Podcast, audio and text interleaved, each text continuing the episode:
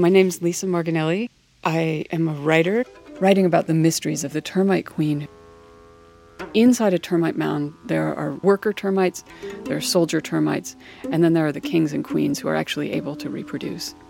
Once a year, these reproductives, alates they're called, come pouring out of the mound all at once, and they have wings. The life of the termites is only evident during those few nights when things are damp and you have this one moment of watching them fly and fall to the ground. These winged, fluttery virgin queens and males emerging from little entrances in the colony fly up. There can be clouds of them in the air. They're very edible, so around the world, many people grab them and eat them. They're quite tasty. You should fry them. I'm Mark Moffett, researcher associate at the Smithsonian Institution and a photographer for National Geographic. Their flight might last just a second, might last a whole minute if they manage to catch the winds just right. When the queen lands, she scratches off her wings. One of the best descriptions of how termites live is in a book from the 1920s called The Soul of the White Ant by a South African scientist, Eugene Marais, whose wife died when they'd been married just over a year. He spent a lot of the rest of his life looking into a termite mound, and he came up with these incredible descriptions. One moment we see her with her wings intact, and the next moment she steps away and her wings are lying on the grass. She is much, much quicker than a woman who discards her evening gown and hangs it over a chair to get back to the nuptial flight, if the queen happens to meet a king, they crawl off and they make themselves a little hole in the ground. The king and queen disappear forever below ground. They never see the light of day again. The queen produces an egg every three seconds for 15 years. The queens of these huge termite colonies can lay a quarter billion eggs in their lifetime. Talk about trying to keep track of the kids. Her body distends. It starts off as being the length of a dime and it extends to being about the size of a human index finger.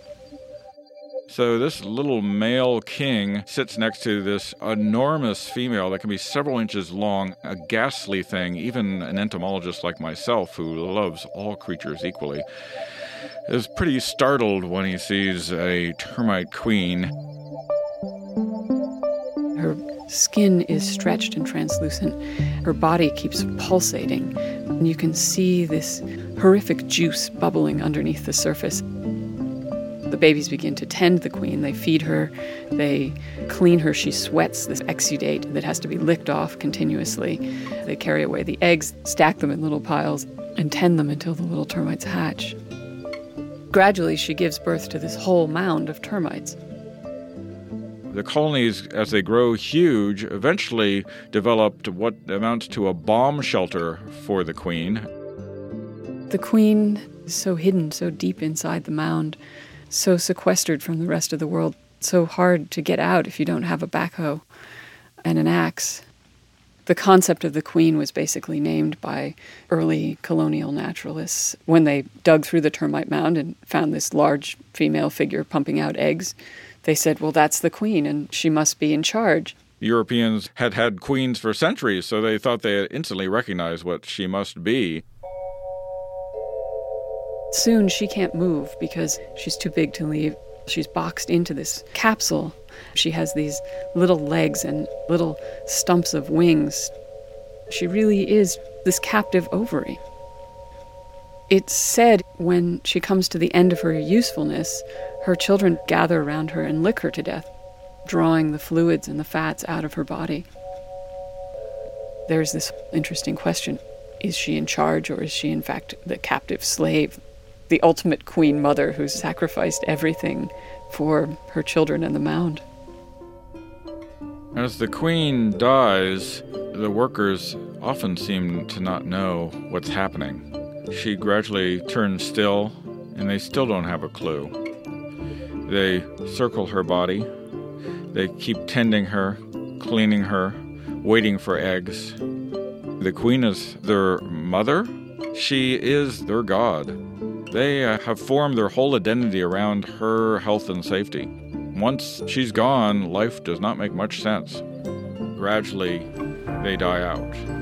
What they leave behind them is this immense shell, this city, this huge mound. It's possible that it's repopulated by her offspring, the young queen she sent out earlier. That starts the cycle anew.